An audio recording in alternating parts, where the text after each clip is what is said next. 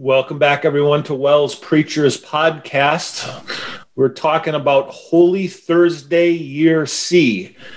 Our theme for this series is a Holy Week, a short one week worship series. We have the word holiday, short for Holy Day.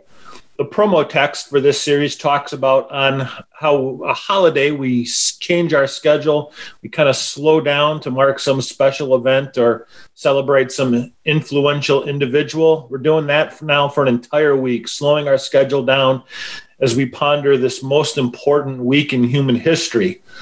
The theme for this particular day, Holy Thursday, is His Food, Our Fill.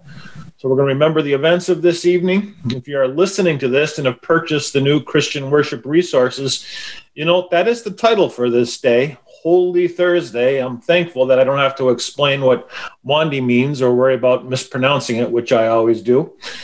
Our participants today are Pastor Jonathan Bauer of Good News Lutheran in Mount Horeb, Wisconsin, Pastor Joel Rousseau of Faith Lutheran in Tallahassee, Florida, and Professor Tom Kuck Wisconsin Lutheran Seminary. I'm John Hein, coordinator of WELS Congregational Services.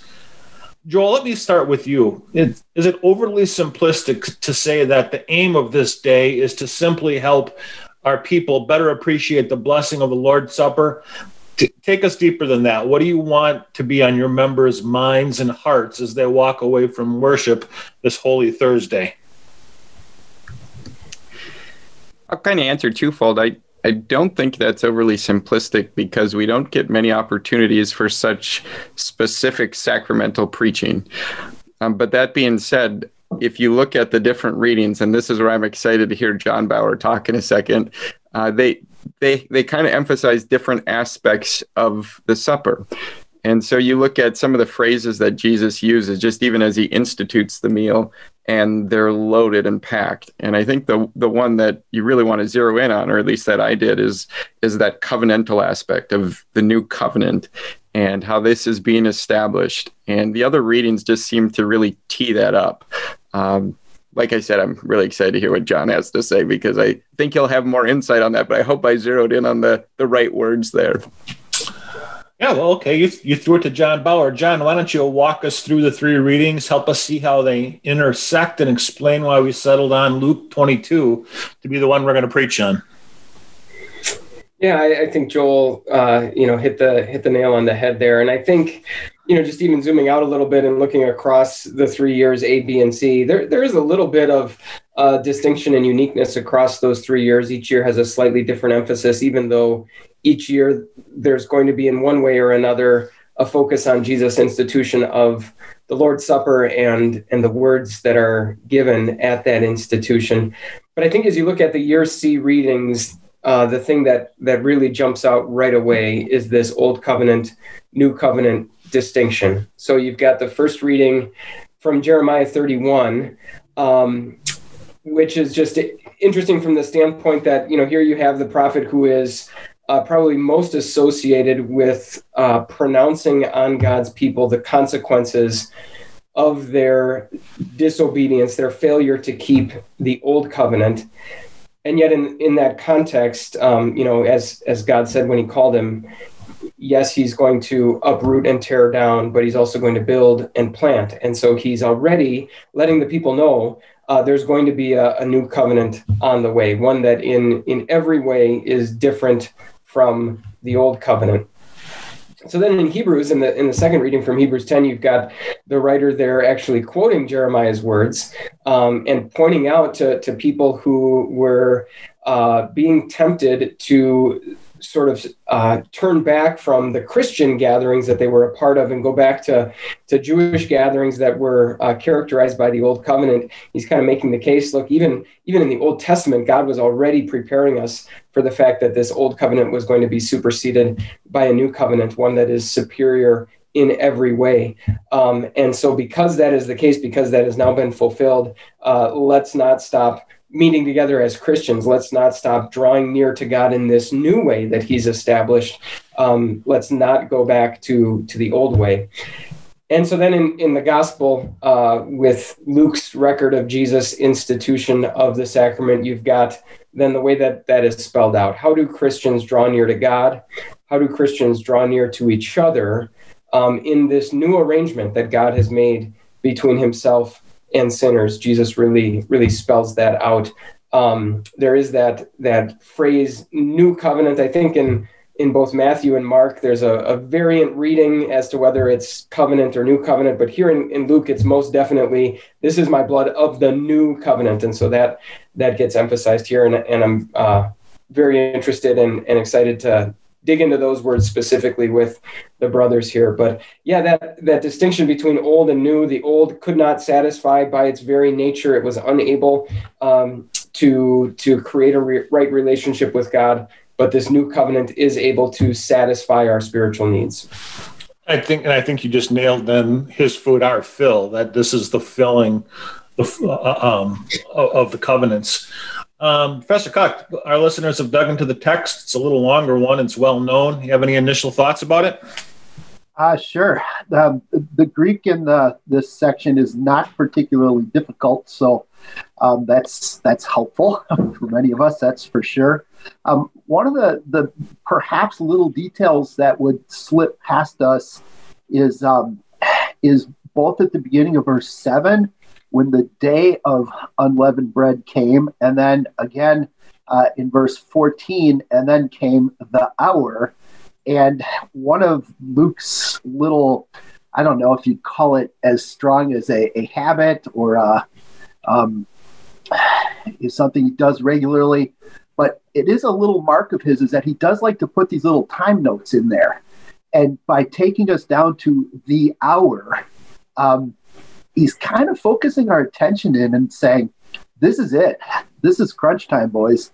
And uh, everything that happens afterwards in Luke's gospel, this is this is crunch time, and included in that is that uh, the the institution of the Lord's Supper. And so, yeah, while certainly we can preach broader than that, can and should. We also don't want to miss it because this is part of the, you know, this is it. This is crunch time. We're down to the hour um, of, of the, the work of salvation being taken care of. There's, there's one other, there's probably a few more things that we'll end up hitting at as we, we go through. Um, but one other one that's just sort of a neat thing is in verse 11 that when Jesus sends out his disciples, he sends them out and says, You'll find a guy and uh, he'll have a guest room. The Greek is katalama. Um, that is exactly the same word that's used in Luke chapter 2. There was no room for him in the katalama. And in, in the end, is the way it's translated in the KJV. Um, and so, in a sense, you can see Jesus's life and his and Jesus's life uh, bookended by guest rooms. Um, his suffering begins in that there is no room for him in the, the guest room, and he has to be born in a in a stable laid in a manger.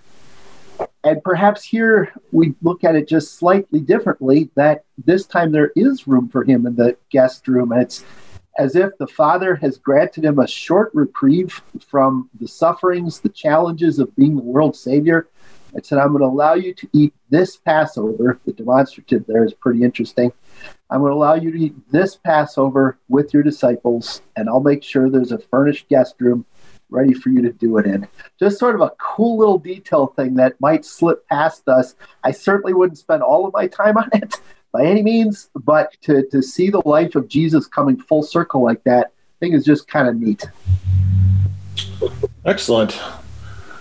Well, Joe, let me go back to you. Um, let's get practical as guys are itching to start writing. So, what are your some initial thoughts about how you might handle this text or various points that you might want to drive home? So sometimes with text, I, I find a tendency that there are verses or sections I want to skip over or avoid. Um, maybe they're hard to understand or there's a, a, difficult truth there. But I, I looked at this text initially and I was thinking, okay, get right to the Lord's Supper. But there's a lot of buildup to that you know so actually the institution of the lord's supper is the latter part of the text. And so there's of course a reason for it. I, I didn't pick the text but it is neat to think about what what is happening right before you get to the words of the supper. So jesus as as a professor was saying you know he gives the instructions go go make the the preparations. And then you have that phrase they found things just as jesus said.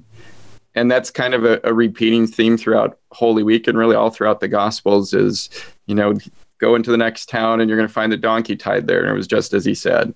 Or the angel at the tomb you know he said he'd rise just as he said. And and so it, it's it's a reminder that jesus is trustworthy in what he says which is important because of what he says is just blows our minds that you're not just receiving bread and wine you're also receiving christ's body and blood. Um, go ahead tom. You got a knowing look yeah, just to, to emphasize what you're saying, I love it, Joe. I don't mean to bust in, but um, there's a bunch of future tenses in starting in verse uh, 10. Um, you will go, you will find, he will be carrying.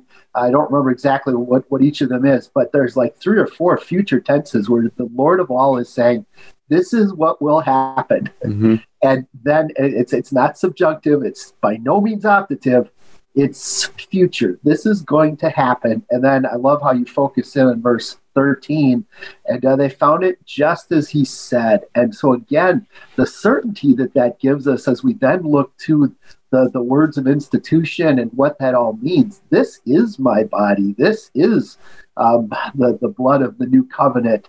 Uh, you can count on it. This comes from the lord who speaks exactly as things are and always tells you the truth. Very cool it, you know it is. And, and just taking that forward then of how we like to rely you know that's the old lie of the devil is to take what god says and put a question mark on it and get us to doubt it or to tell us that there's something else more reliable whether that's our own human reason and that if we just follow our own reason we'll be filled up. Going back to the theme that no we're actually filled when we take christ at his word and when we take what he says about the supper that's where we find his food is our fill.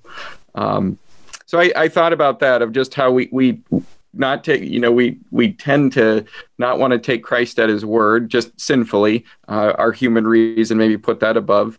Uh, another i just ran across this quote i i don't want to attribute it to luther because that's what we do sometimes we don't know who said something but i just read this the other day that it said those who don't think highly of the supper know not their sin the world death or hell and and I thought about that how very quickly the the supper can get devalued in our lives. Um, e- even last week, I had a conversation with another pastor, and he was asking, uh, "Which sermon do you write first during Holy Week?" So you've got Thursday, Friday, and then Sunday. And I said, uh, I'm a sequential guy. I always go with the Thursday first. And he said, I always go with Easter first. And, you know, I kind of just throw Thursday and Friday together. And sometimes I feel like that's what happens to us in life.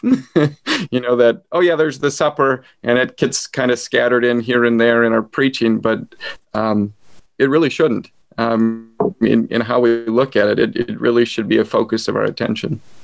So I'm speaking, that's a little specific law, maybe to myself, um, but maybe that hits others too. Hey, it's something of a malady there.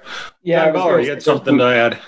Some great opportunity for for malady preaching there. Um, you know, we even sometimes say, man, I was so busy today that I didn't even have time to eat, right? It's like the first thing that kind of gets gets left to the side. But then as you think about that, that spiritually, you know, if I'm I'm so busy that I'm doing all this other stuff, that Holy Communion falls low on the list of my priorities. You know, it's not just you know some things are crowding out others it's it's instead that i'm looking to those things to fill me up the, the way that I should be looking to Holy Communion to fill me up. I'm finding, you know, my my uh, fulfillment, my value, my worth, um, my status, whatever we want to call it. I know we we had the big discussion about righteousness a couple weeks ago with the Philippians text, but it's the same kind of thing. You know, the idea of just being feeling filled up spiritually. Um, if Holy Communion falls low on the list, odds are I'm I'm finding trying to find those same blessings elsewhere. Those are great thoughts. Others?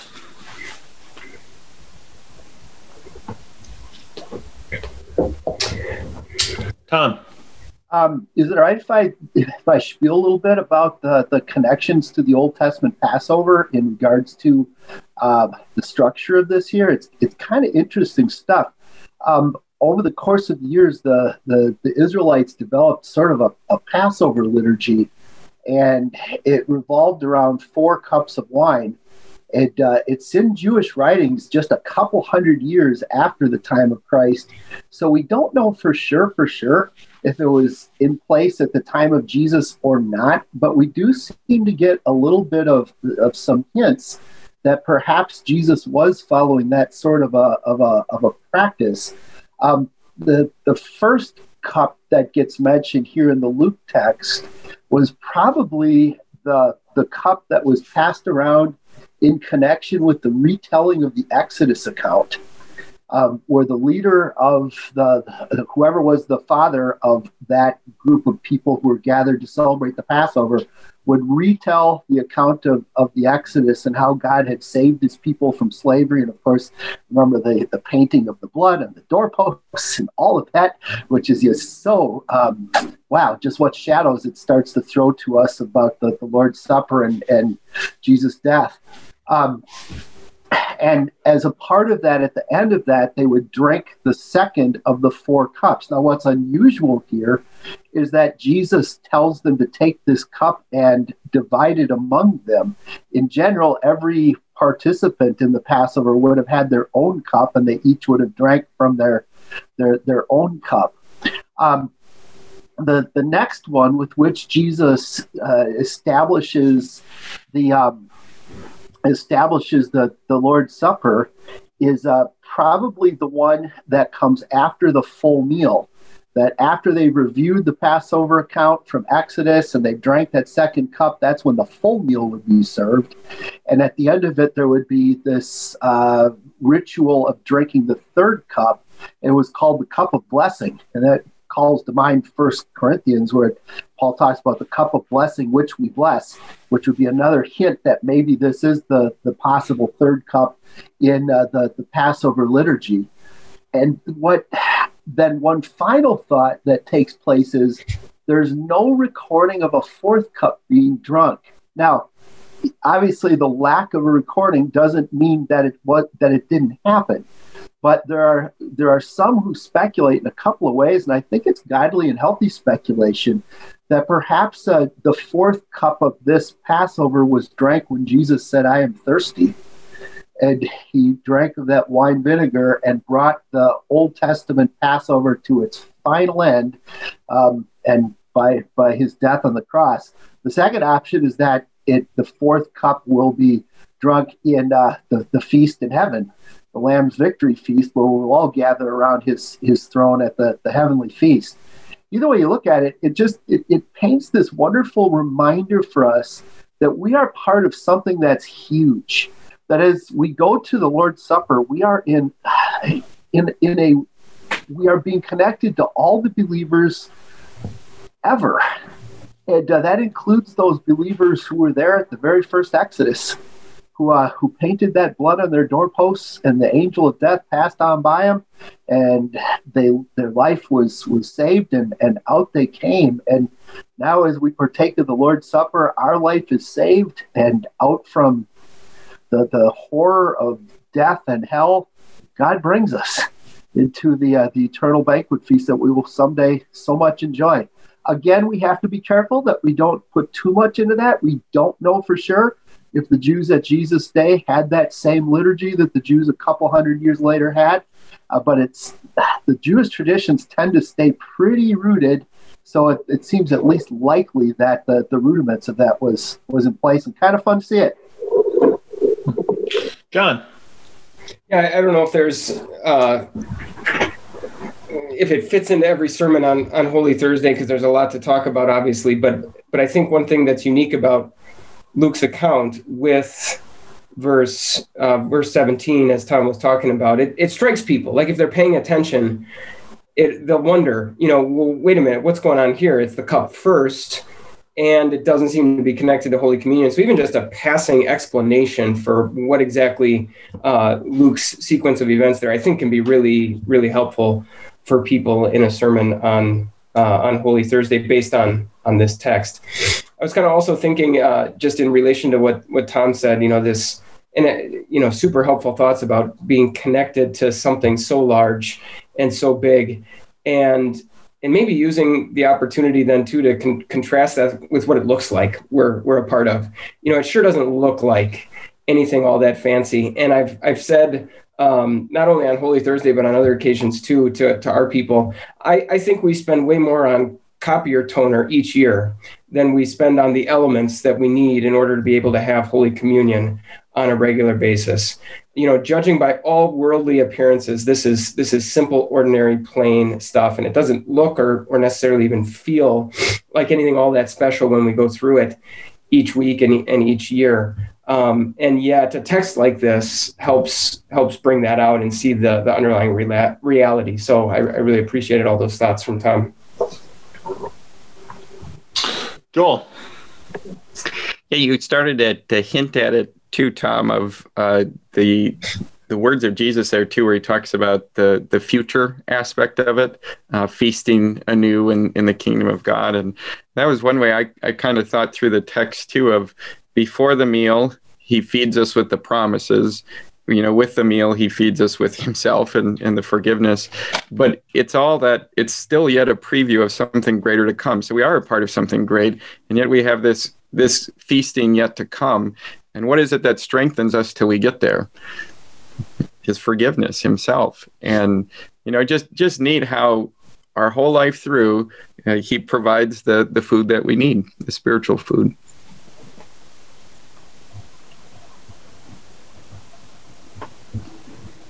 Other thoughts?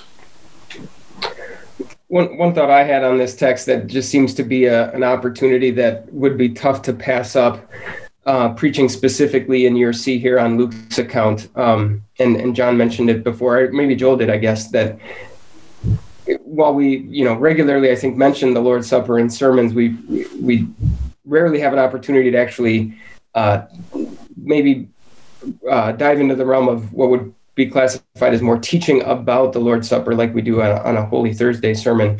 And uh, one thing that makes Luke's account unique is that both with with the bread and what Jesus says about that bread being his body, and with the wine and, and the blood, the words "for you" um, come out in Luke's text in a way that they aren't quite there in in any of the other three. And when you think especially about how Martin Luther picks up on that in the Small Catechism, and especially that that fourth part, uh, who then is properly prepared to receive this sacrament. And the way he wraps that up wraps that explanation up with the words for you require nothing but hearts that believe. Um, and just how that you know aside from the, the little detail of that that really fits into the overall picture of old covenant versus new covenant. This is a one-sided gift that god is giving for you. There is nothing you need to bring to this table. This is all grace. This is pure gospel. It is something that god is giving to you which is the very reason it can satisfy your soul is because nothing is expected of you, it's all for you. Tom.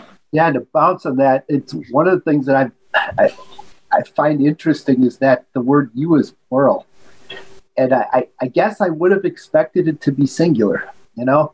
Um, and and obviously the reception of the lord's supper is a singular thing. I mean i eat the bread i drink the wine. Jesus' body and blood is given to me in that miraculous way. Um, so it, it is very personal and very real. And yet jesus uses the plural. Why? I, I think it is to re, to remind us of that that that bigness the, the fellowship aspect that's there between us and all those other believers in jesus that um, and and maybe for those first disciples hearing it that it was a level the playing field thing. Remember they were having an, another argument about who was greatest. You know this is my blood shed for you himon plural. Um, every one of you needs it every one of you has it. Uh, so maybe that's part of it that god is wanting us to see ourselves as equal and part of something big. How often don't i fail to to see myself as that um, see myself as less than or see myself as more than or just see myself as some wandering Aramean out there on my own rather than seeing myself as uh, as as one of the part of this huge really cool group that's uh that's there. So an interesting Greek thought there. And I don't know you guys got thoughts on that? Why it's plural? Those are the thoughts I had. I, I noticed that too and and I think you hit on it. Um and I, I think it's a, one of the blessings of the Lord's Supper that's just that needs to be highlighted regularly. Um, you know, every other facet of our lives that kind of has this old covenant principle of a, a two-sided thing. You know, you earn what you get. um, aside from the effect that that has on us individually, it also has effect on how we relate to others. It, it puts us in a pecking order with other people. So you get on an airplane and you've got the first class passengers versus the coach. Uh, you you go to a restaurant or you go to some club or whatever. There's the VIP section. You go to a, a baseball game and there's people with better seats versus uh, worse seats. Because this is a one-sided covenant, because it is all grace, it is for you. When we have the Lord's Supper in our churches, uh, the CEO and you know name your stereotypical sort of quote unquote lowly job. And we don't want to you know pin anybody in that category but but all the different orders that people fall into in every other category of their life we're all equals at the lord's table because this is for you plural. Oh but the ceo and us four are all equals. That's right. Yeah that's a great thought. You know, a, a, part of the Lord's Supper that we we rightly spend a ton of time talking about given and shed for you for the forgiveness of sins. Um, absolutely so. But one aspect of, of this text that is a little bit different is the, the for remembrance of me. Um, that does not show up in, in Matthew or Mark. And um, so there, there is a little bit of a, of a, a reminder there. You know, um, I, we have to be careful that in our zeal to protect real presence or to proclaim real presence and celebrate real presence, which is a good zeal and we should celebrate it, protect and proclaim it, um, that we also maybe lose sight of there is something going on here where Jesus does want us to have just a reminder thing. Um, and what, of course, could be a better reminder about Jesus than to say, here it is. here's my body, here's my blood, exactly that which was shed for you um, to win to win salvation for you. And a, a, part of my remembering Jesus comes earlier in, in the text, in verse 15. Um, he said to them, I have eagerly desired to eat this Passover. Uh, you've got a cognate accusative. It's a Hebraism there. The Hebrew loves the um, to use those cognate accusative type of, of constructions, and it's been pulled over into the to the Greek. That Jesus didn't come to this night or this hour um, being dragged kicking and screaming. I have eagerly desired to do this for you. Can you imagine? That the ruler of the universe eagerly desired to eat his final Passover so that he could go and die for me. That's astounding gospel that he would eagerly desire this sort of a thing, and he, and he did. And the way the Greek construction is is there, just is pregnant with with uh, with meaning. Remember that. Remember that. John. And picking up on that phrase, I think there's some wonderful gospel in there too. Um, you know, for this is for all of you, and it's for your your faith and your remembrance of me. Um, ties in really wonderfully with Jeremiah's comparison of Old Covenant and New Covenant. So in the Old Covenant, you know, knowledge of God, came in bits and pieces and it came at you know as, as the writer of hebrews says at, at various times and in various ways. It came through a prophet who had to then you know pass along the message to everybody else or it came through a priest. But jeremiah says in the new covenant um, they will all know me from the, the least to the greatest because the, the knowledge of the lord will fill the earth. And so again that all of us can come up and when we receive holy communion um, we are we are receiving we're we are as close to God as we can possibly be. And and there's no question of you know who is this God that I worship? Or you know what does he think about me? We're we're getting that remembrance that knowledge and that faith when we come to the Lord's Supper. There's no no secrets left. Joel? And in in terms of like potential applications I think anytime you preach on the sacraments in particular here of just reminding people that if this is where God promises to be, that's where we should go and find him.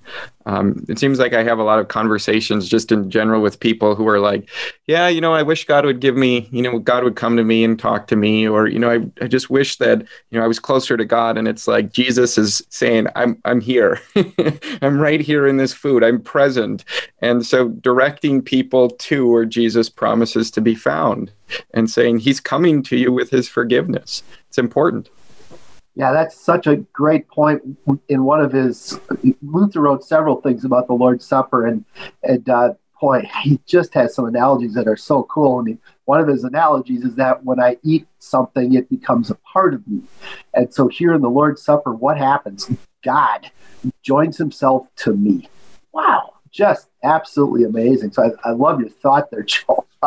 I'm looking for God, looking for God in all the wrong places. um, here he is, and he says, "Come and come and see me, taste and see." And that actually sparks something else real quick. Is I just a, a question for you guys as you preach in i mean sometimes maybe not just looking at the text but reading on like the sacrament to prepare for a sermon like this um, what do you use? Um, do you have articles or certain books or different things you use? Um, the reason i say that is you just quoted it and it made me think of it is a lot of times i'll find myself turning to the you know communion section of the hymnal and some of those hymns just how did they present the truths of of the, the sacrament? And um, just getting our people to to dive deeply into what a blessing this is. I was just curious if you have, you know, resources or books or articles that you say, hey, usually when I preach on, I like to. And if it's nothing, that's okay too.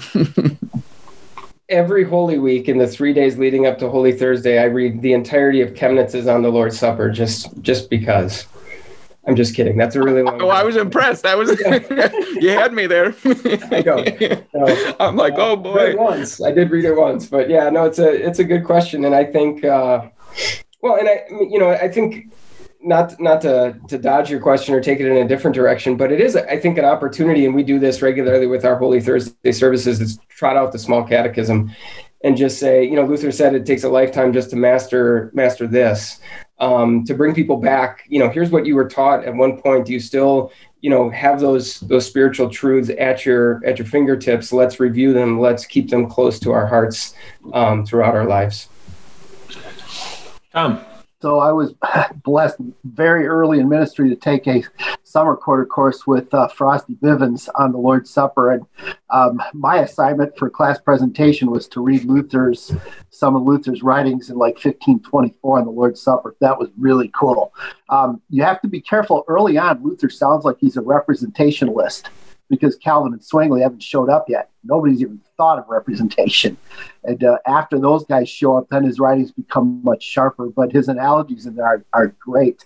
And if I remember right, didn't I was looking on my bookshelf, uh, I can't find it real quick. I, I think Bente wrote something on the Lord's Supper, which was really good. Um, sorry, I'd have to go digging on that one. I wasn't anticipating that question. And it's it, it is a it is a good one just along those same lines and, and realizing that, you know, fast forward 50 years and Calvin had come along, um, the Formula of Concord, of course, would be a great, a great place to, to bone up and review, you know, here's what the Lutherans confessed about the Lord's Supper and read, read both articles side by side, the person of Christ and the Lord's Supper. And boy, that would be certainly a great way to prepare for preaching on Holy Thursday. Had Luther's section on the sacraments in the large catechism is actually uh, surprisingly short. You'd expect that it would be, longer, but it's still just gold. Um, and so the large catechism can uh, can be a great resource to go to as well. I, I don't know. I can't remember where he wrote this, but I know it's Augustine. And he when he it's a, an additional gospel thought, but just how God, just knowing that we're a bundle of nerves, takes His forgiveness and and then puts it in things that we can touch. And and that in every single case he chooses something so common. So like augustine would say for baptism he takes the most common substance on earth water so that every time we're washing the dishes or washing our hands or washing we, we have that daily reminder. And here jesus takes the, staples at every single meal bread and wine. It, you know i just think of like you know, I have I have wine fairly regularly with you know with a good dinner, and and it it, it should like bring to mind this greater drink that I have, um, and, and just any encouragement we can give to our people, just that God wants you to be thinking of His grace every single day, and so He connects it with these things that you touch every single day because He knows you're a bundle of nerves. That might be helpful. Yeah, and he's done it that way all through all through his his saving history. When you think about Abraham. Go look at the stars. So shall your offspring be. For every Old Testament Israelite, every time they looked up at the stars, it reminded them of the promised Abraham. Well, that's every single night, provided that there's not cloud cover. And of course, now us New Testament believers get the same thing. I'm part of those stars up there in the sky because I'm one of those children of Abraham. Yeah, gracious God, that's uh, that's for sure. Other thoughts, John? There, there's opportunity there too, kind of tying in with what Joel was saying before about you know where where do I find God, and when you think about how much, you know, whether you call it mysticism or whether you call it like a neo-Gnosticism has has crept into just all of religious life in America, including kind of you know popular civic Christianity. Um, so much of it is about a, a divorcing from or an escape out of the physical material world. And God just drives us back to the, the physical world that He created, that His Son became a part of, and that He now connects His forgiveness to in these these earthly elements of bread and wine. It's not, you know, let's ascend to a higher plane of cognition or or meditation or whatever, but right here in the the real stuff of real life, we find our God and we find the forgiveness that He delivers to us. Um, take us in just a slightly different direction. Um, one of the, the, the things that it's hard for us to, to have any grasp on is how the disciples would have reacted uh, as Jesus spoke these words of institution. Um, the prohibition against drinking blood was so strong in Judaism, and you even hear that in the you know the, the, book of Acts as they uh, encourage the Gentiles to refrain from from blood. Um, that that just went on as a cultural thing that was just uh, it, it could. And here Jesus says, "What? Take and drink." This is my blood. Just the opposite of everything you would have expected from a good Jewish rabbi. he tells his uh, his his disciples to to do the what for them had to be almost unthinkable. And so when they heard that, that must have been just like a shotgun blast um, coming across the room. And yet, that in so many so many instances is God's way, that He just does things in ways we would have never, ever, ever expected. Um, I'm going to send the gospel off to the Gentiles. Why? Because that's going to make the Jewish people get uh, get get jealous, and more Jewish people are going to come in. What? that wouldn't have been our plan, um, and yet that's uh, that's God's plan. And so often He does things in ways that are so different than what we would expect, including the Lord's Supper. That uh, we're going to eat something so simple, so small, and yet God's going to give us something so big, so amazing. I don't know if you would dive into this during the sermon, but do you guys have any? People will often ask for an explanation of verse 18. I will not drink again from the fruit of the vine until the kingdom of God comes. What's he saying? That's a good question. I was somewhat referencing that um, with that earlier discussion of the fourth cup. Um, that some speculate that he is saying that when he says "I am thirsty" and the uh, his work of salvation on the cross is is coming to its full completion, that the kingdom of God has come. Um, others would suggest no, it's more eschatological. It's more looking into the uh, the, the eternity, um, and that it's saying that the the kingdom of God is is heaven, and there I'm going to drink it anew with you in in my Father's kingdom, uh, in in heaven. And I I think this is one of those places where we're okay with either explanation. You know, the fact is we are kingdom, we are citizens of heaven now. Um, whoever believes in me has everlasting life, Jesus says. Not will have, but has. Uh, we will enjoy it much more fully uh, once Jesus takes us home to heaven but we already have it now. And so I, I don't know that we have to necessarily define it. I'm okay with it going either way. I don't know, Joel, what are you thinking on that? I think that's a, a really good. I maybe it's just thinking of some of the liturgy over the years of how um, this is a foretaste of the heavenly banquet. You know, so I've always my mind has always gone eschatological with that and thinking of you know we look forward to that day when when we're all together all believers with with our savior and and that wedding feast of the lamb that that kind of thought. But your your other thought is excellent. I and i don't see anything wrong with it it makes a lot of sense too of just the the kingdom is not just then it's now it's one of those things. I mean, you don't have to answer every question in a sermon, and, and it's just, uh, I know that sometimes that comes up. Any any other thoughts or final thoughts, guys? Can I give you one, a couple of Luther's analogies quick? Um, sure. They are really fun. One of the things that he found uh, found to be interesting was the fact that, that Jesus used bread and wine. Where does bread come from? It comes from lots and lots and lots and lots of little bits of grain which are crushed. And all of those little bits of grain lose their individuality into the loaf and they become one thing. And so at the supper, um, all we believers, with all our strengths and weaknesses and unique gifts and talents that are wonderful gifts of God, we also become one in a very real way. And he said, you know, similarly with the with the wine, where does wine come from? Whole bunches of grapes, which all have a little bit of different individual qualities and characteristics that all get slammed and smashed so that we end up with the, the, the wine that has one characteristic. Um, and so the, the believers are blessed with one characteristic. He went on to, to from that, make the point that um, because of that, when I come to the Lord's Supper, in a weird way, all of my weaknesses and challenges are being given to the whole body. And all the weaknesses and challenges of the whole body are being given individually to me.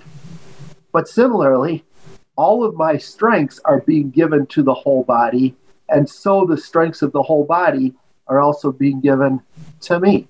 And I, I guess that that is something that I I really struggle to remember in my just walk with God. I think of the Lord's Supper um, probably too much as a, me thing, and probably not enough, not enough as a, a, a corporate thing. And that's so. I, I think there's some law as a mere opportunity there, but also some wonderful gospel that I'm part of this family. I'm part of this big thing, and that big thing is, is including me. And it's really, really cool. And those Luther's analogies there are, uh, I think, helpful for us to, to think it through as always, you have to be careful with Luther; you don't take it too far, um, because he loved to push the envelope. But I thought this was that was one that really stuck with me through the years. He also talked about how I come to the Lord's table just as a straight out beggar. I've got nothing to give the king, but man, does he got something to give me. um, and and use that as a picture. He says those who would who would look at the Lord's Supper as something we do for God just flip it right on its head, and that the beggar would say to the king, "How happy you should be that I took your supper," is insulting. Uh, by contrast, how much more valuable for the beggar to in thanks say, "Oh, thank you, King, that you have blessed me so." And what a cool thing that the King has blessed us so. I think that that last thought really connects it to then with the you know the great the the bigger picture of the the three readings tied together this old covenant new covenant uh, concept and how if there's if there's anything if if the, in order for this thing to be complete i need to contribute something to it.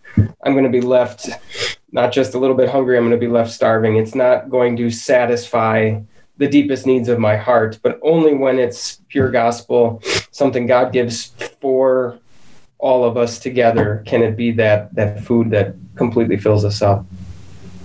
All right. Well, thank you guys. Um, appreciate it. And to our listeners, you'll be in our prayers as you begin writing your sermon uh, about this Holy Thursday. Thank you.